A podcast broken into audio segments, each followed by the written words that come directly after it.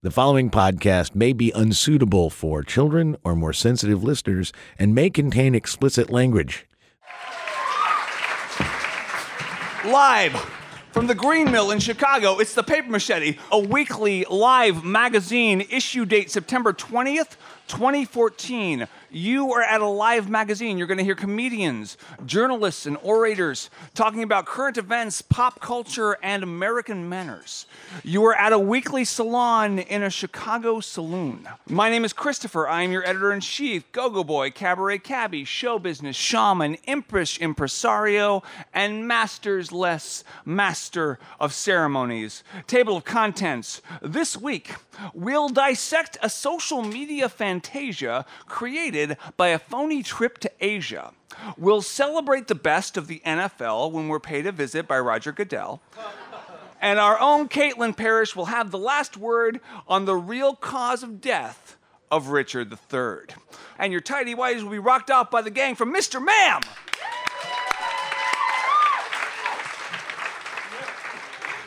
Masthead roll call Jennifer Peepas, Andrew Knox, Caitlin Parrish, Mr. Ma'am, each and every one a Scientologist.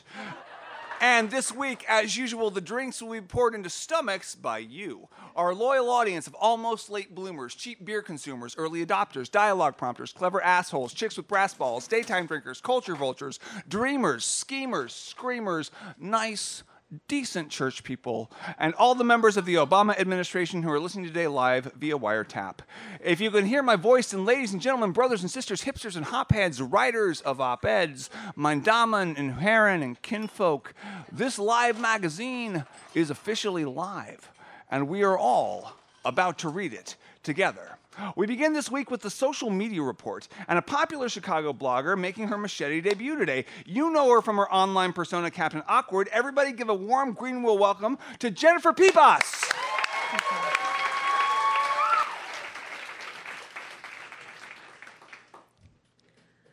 This is the social media report, or your weekly reminder that identity is a construct and that people are liars. Last year, Dutch artist and student Zella van den Born told her family and friends she was heading to Asia for five weeks. She updated her social media feeds frequently with photos of her snorkeling, visiting Buddhist temples, walking on beautiful beaches, and eating delicious food. She sent her family postcards and she Skyped with them at odd hours from her hotel room. She was in Amsterdam the whole time. She cooked the food herself in her kitchen, or she went to local Asian restaurants. She visited nearby Buddhist temples and talked the nice people there into posing for pictures with her. She decorated parts of her apartment to look like foreign hotel rooms for her Skype dates and pretended to have dodgy Wi Fi connections to, I think, get out of those Skype dates she worked with a local photographer to create matching lighting in the photos of her so that they could be more realistically photoshopped into images she downloaded from the internet. And when she went out in Amsterdam, which she had to do from time to time, she wore a disguise like dark glasses and scarves and a big bulky coat, um, basically like a spy. Ms. Vandenborn revealed the ruse to her friends and family after the fact and videotaped their reactions and uh, created short videos to show how she had created like each deception, taking you back through the process. Um, it turns out that it was an art project for school about how easy it is to manipulate photos and how easy it is to construct reality by curating what we show on social media. The deception worked partly because most vacation photos taken by tourists are boring and have a predictable aesthetic.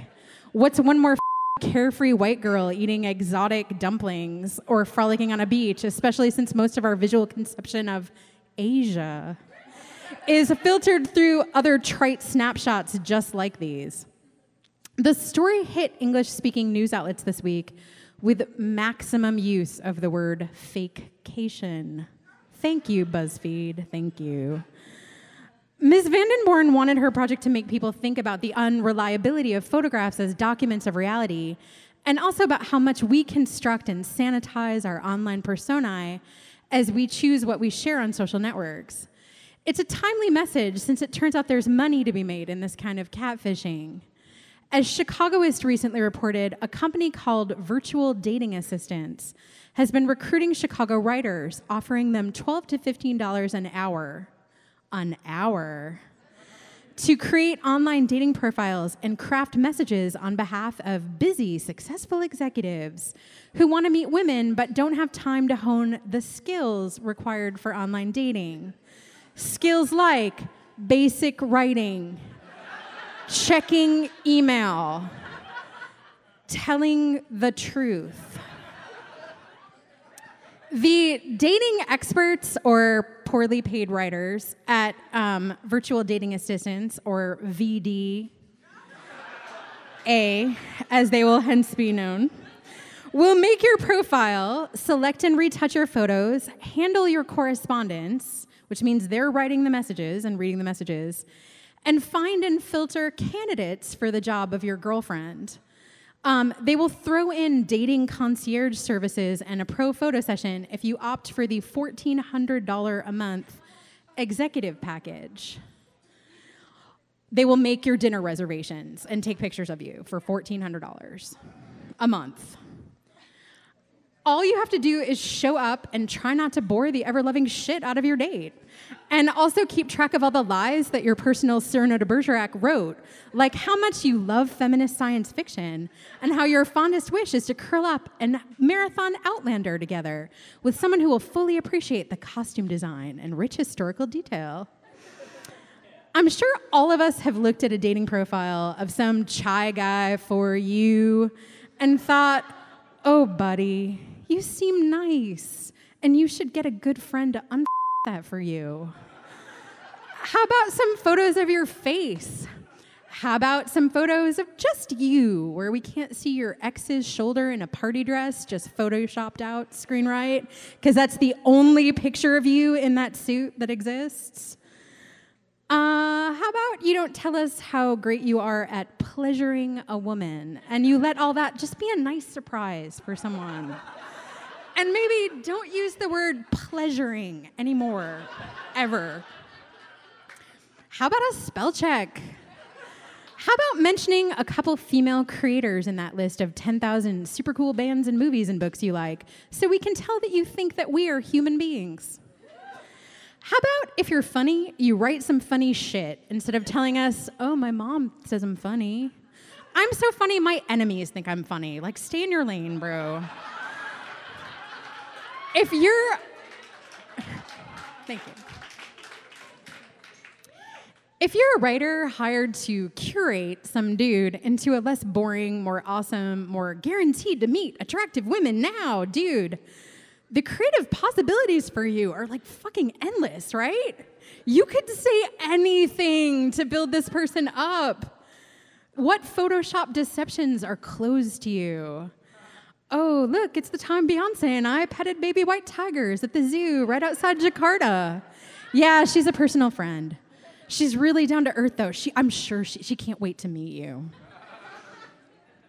And since VDA has also set up a sister site for women, it's conceivable that two low paid creative writers could have a total affair with the fictional profiles of boring but rich, very rich, $1,400 a month people live out an epic love story and OK Cupid messages and swipes to the right.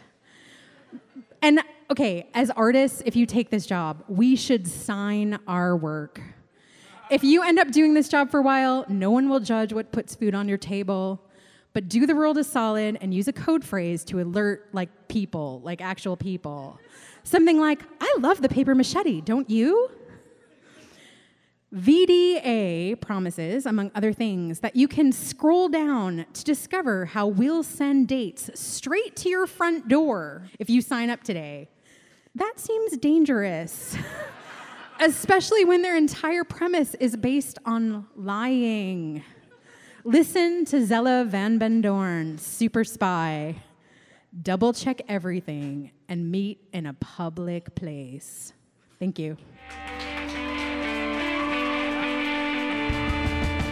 How's about it for Jennifer Peepas and her paper machete debut? Her blog is Captain Awkward, and you can read it on the World Wide Web.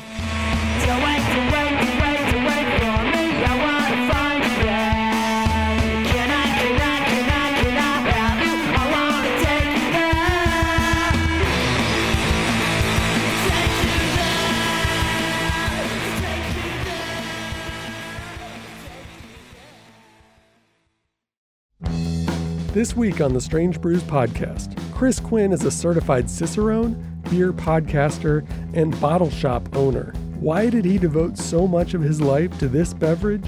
I mean, this is it right now. I mean, this is the best time in the history of the world for beer in terms of access to high quality beer. Chris Quinn of the Beer Temple on Strange Brews. More info at wbez.org slash podcasts. Now it's time for the sports report. Of course, everyone is talking about the NFL domestic violence scandal. It's a very divisive issue. Emotions are running high and hot.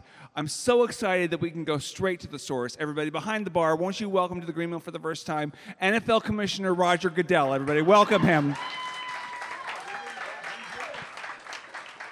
Good afternoon.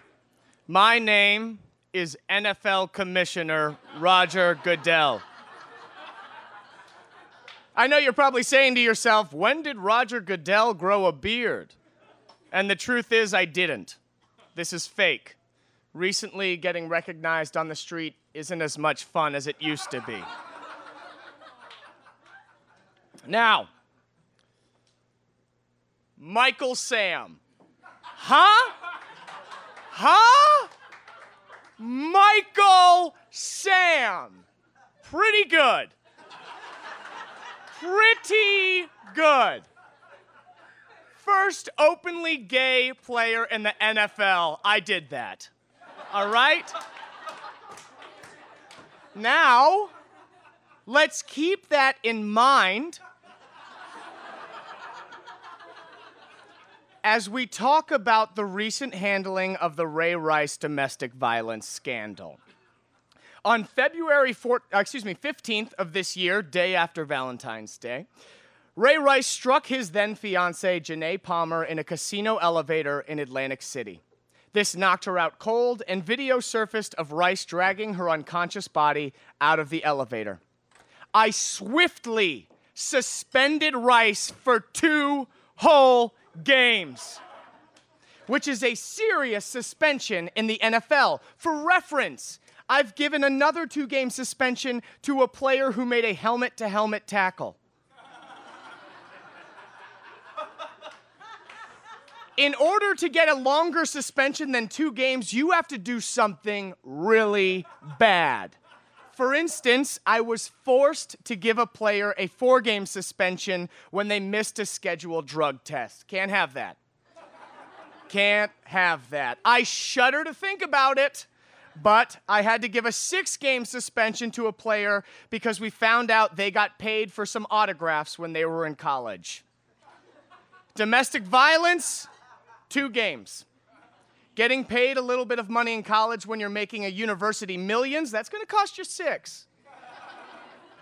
Now that you see the scale, it starts to make a little more sense, doesn't it? But still, there was outrage. Women's groups were up in arms about the suspension not being long enough, saying the NFL doesn't care about women. I love women. My wife, Jane Skinner, is a former Fox News correspondent. Most of what I know about female empowerment, I learned from her and her blonde haired, blue eyed colleagues. I have twin daughters, and when I'm not lording over the most violent game on earth, I'm relaxing on my patio and coaching them as they try and beat the shit out of each other because I want them to grow up and marry football players, and so they should know some basic self defense.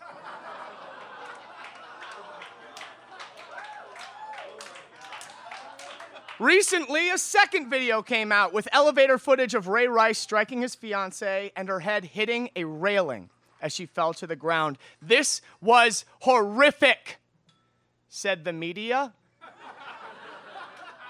And so we suspended Rice indefinitely. People have said, You already knew he hit her and knocked her out. Why does video of it change your punishment? And I'm not even going to dignify that question with a response. Uh, people have said, in your initial investigation, how did you not get the tape from inside the elevator? But TMZ was able to get it with one phone call. And to that, I say something about law enforcement and legalities. and Michael Sam, right? Okay. In the past two weeks, three more NFL players have been suspended by their teams over reports of domestic violence, one of which involved giving a four year old permanent scars by hitting him repeatedly with a switch. American society just loves a good witch hunt, huh? And it's clear that the new fad is victimizing those who commit domestic violence. We just love to build people up, make them superstars, and then once they physically abuse one of their loved ones, we just tear them down. I don't know how you sleep. And if you do sleep, I'd love to know your secret because my conscience has kept me from sleeping in months. So, where do we go from here? The NFL wants to protect the people who have been harmed by our players, and we know that women and children are the two fastest growing minorities in America. so, we have hired a few of each to sit on our new Is This Assault Bad Enough to Get Attention from the Media Committee? These female and child professionals will be sending SMS text blasts to players asking them who they've hit that week and do they think that person is going to tattle. From there, the committee will make a decision on whether the player should be suspended and if we should lower the price of their jersey in order to keep sales high. Problem solved. Look, the NFL is the best thing going, okay?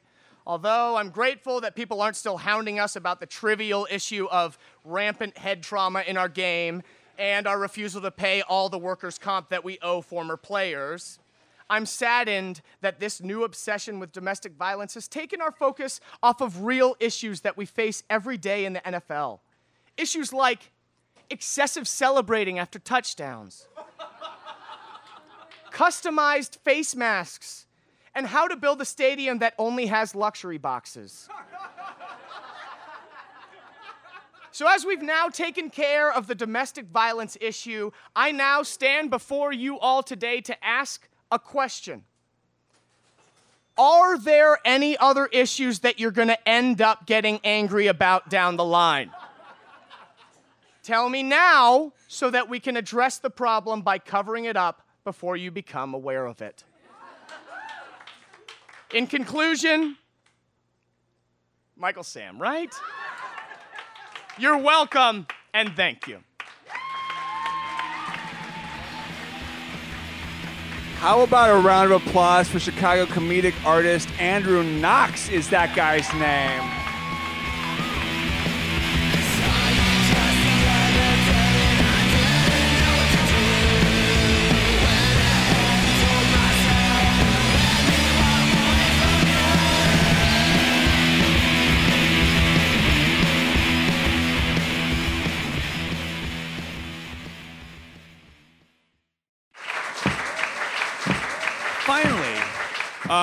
Turn our thoughts to the weak and dead royalty.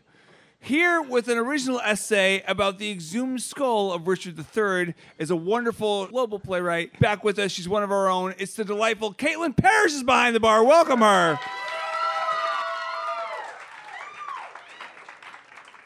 Well, hey. Last year, we dug up the lost corpse of Richard III. The famously Machiavellian king's remains were found buried unceremoniously beneath a parking lot in Leicester, England, like a medieval Jimmy Hoffa. That's a right, Ricky. Now, I know what you're thinking. How did scientists determine that these particular bones were Richard's and not just the bones of some other stabbed to death megalomaniac? Because everyone knows the car parks of Leicester are a dumping ground for all of history's monsters. It's not like there was a sign hanging around his crooked neck reading, Here lies Richard Plantagenet, murderer, hunchback, and general douchebag. nope. Mother science. They took the bones out of the ground and did their marvelous modern sorcery, radiocarbon testing to determine how old the skeleton was, soil analysis to see if remnants of the killing field of the Battle of Bosworth had dug into his very marrow. They broke his teeth apart and figured out what he'd eaten. For the record, swan, heron, crane, peacock, and a shit ton of wine. Mitochondrial DNA analysis, and this is the big one because that's what let them know that these 530 year old bones shared a bunch of chromosomes with Anne of York, his big sister. It is amazing to me what we can do in this day and age. But this week held even more scientific wonders. This week in science being awesome, a group of forensic experts in Leicester determined pretty much exactly what happened to Richard in the final moments leading up to his death. Now, it's a familiar story to many theater majors who skimmed Shakespeare's Richard III the morning before a test with a hangover. But for the rest of you, I'll provide some background. History and a famous play tell us that Richard was born into a time of civil war, an inherently evil man who lied and maneuvered and over pretty much everyone in his family on the way to the crown, murdered his tiny nephews, two little boys ahead of him in the line of succession, and had their bodies thrown into a pauper's grave. He broke the back of his family, got the title, reigned for two years, and then died on the field at the Battle of Bosworth, screaming, A horse, a horse, my kingdom for a horse. Probably wishing that he could escape the righteous soldiers of Henry Tudor, bearing down on him with swords, daggers, and axes curved like crescent moons. What a pussy. That's what history says, but this week, science told us a different story. See, history is written by the victors, and Richard III, in the end, was not a victor. Science is written by cells with no agenda beyond existence. Victory is meaningless to a cell or a skull. He was stabbed in the head nine times. Seven of these wounds were deemed survivable, including a blow that would have shaved off most of his scalp. Two of the wounds were deemed not survivable. he didn't need a horse, he needed a bicycle helmet. In fact, he probably had a horse. He died in an English marsh, and a horse is no help to you in the cold and bloody bog. Signs point to him dismounting and then fighting to the death with between three and four assailants. He didn't fall after the first blow or the sixth, he stayed on his feet. A woman named Sarah Hainsworth, who was one of the authors of the study on Richard's skeleton, said, This doesn't tell us anything about what kind of king he was or the controversy surrounding his nephews, but whatever else people think about him, he fought bravely until he died. That's not what history tells us. But that one crack in the story about Richard leads to others. He wasn't a hunchback. His skeleton shows mild curvature of the spine, probably scoliosis. So maybe one shoulder looked a little higher than the other. I mean, it's pretty horrifying. I I wouldn't that. I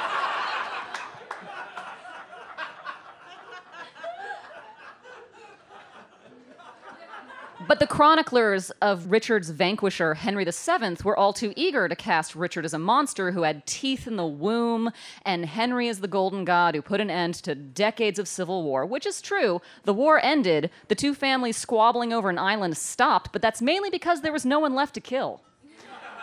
And when you go back and look at the laws introduced during Richard's short rule, it's interesting to note that most of the new legislation benefited the common man over the ruling class. Richard was the first guy to ever say, hey, maybe bail's a good idea.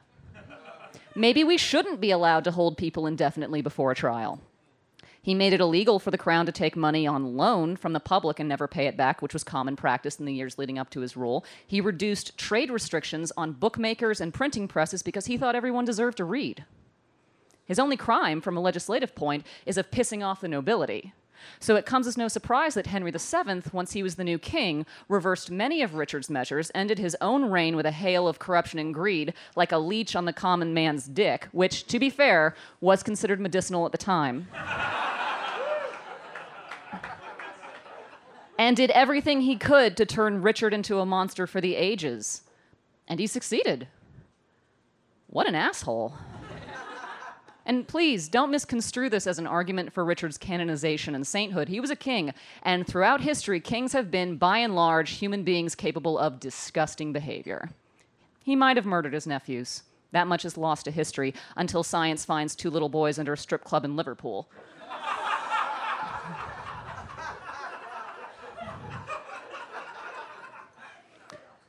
but he wasn't a monster. Not any more or any less than any other ruler from the past we hold up as legends.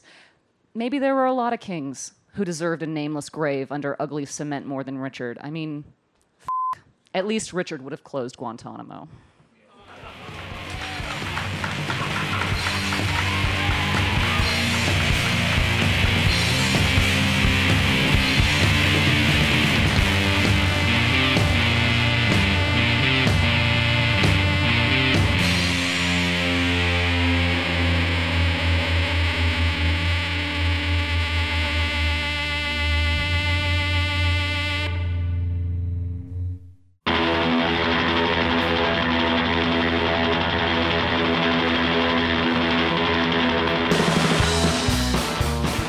Paper Machete is produced by me, Christopher Piatt. Our managing editor is Kim Bellware. Our sound engineer is Brian Heath. Our podcast is produced by WBEZ. Be sure to rate and review us on iTunes. You can also follow us on Twitter, like us on Facebook, and visit us online at thepapermachete.com. Or you can catch us live every Saturday afternoon at the Green Mill in Chicago, home of the famous Uptown Poetry Slam. Thanks for listening.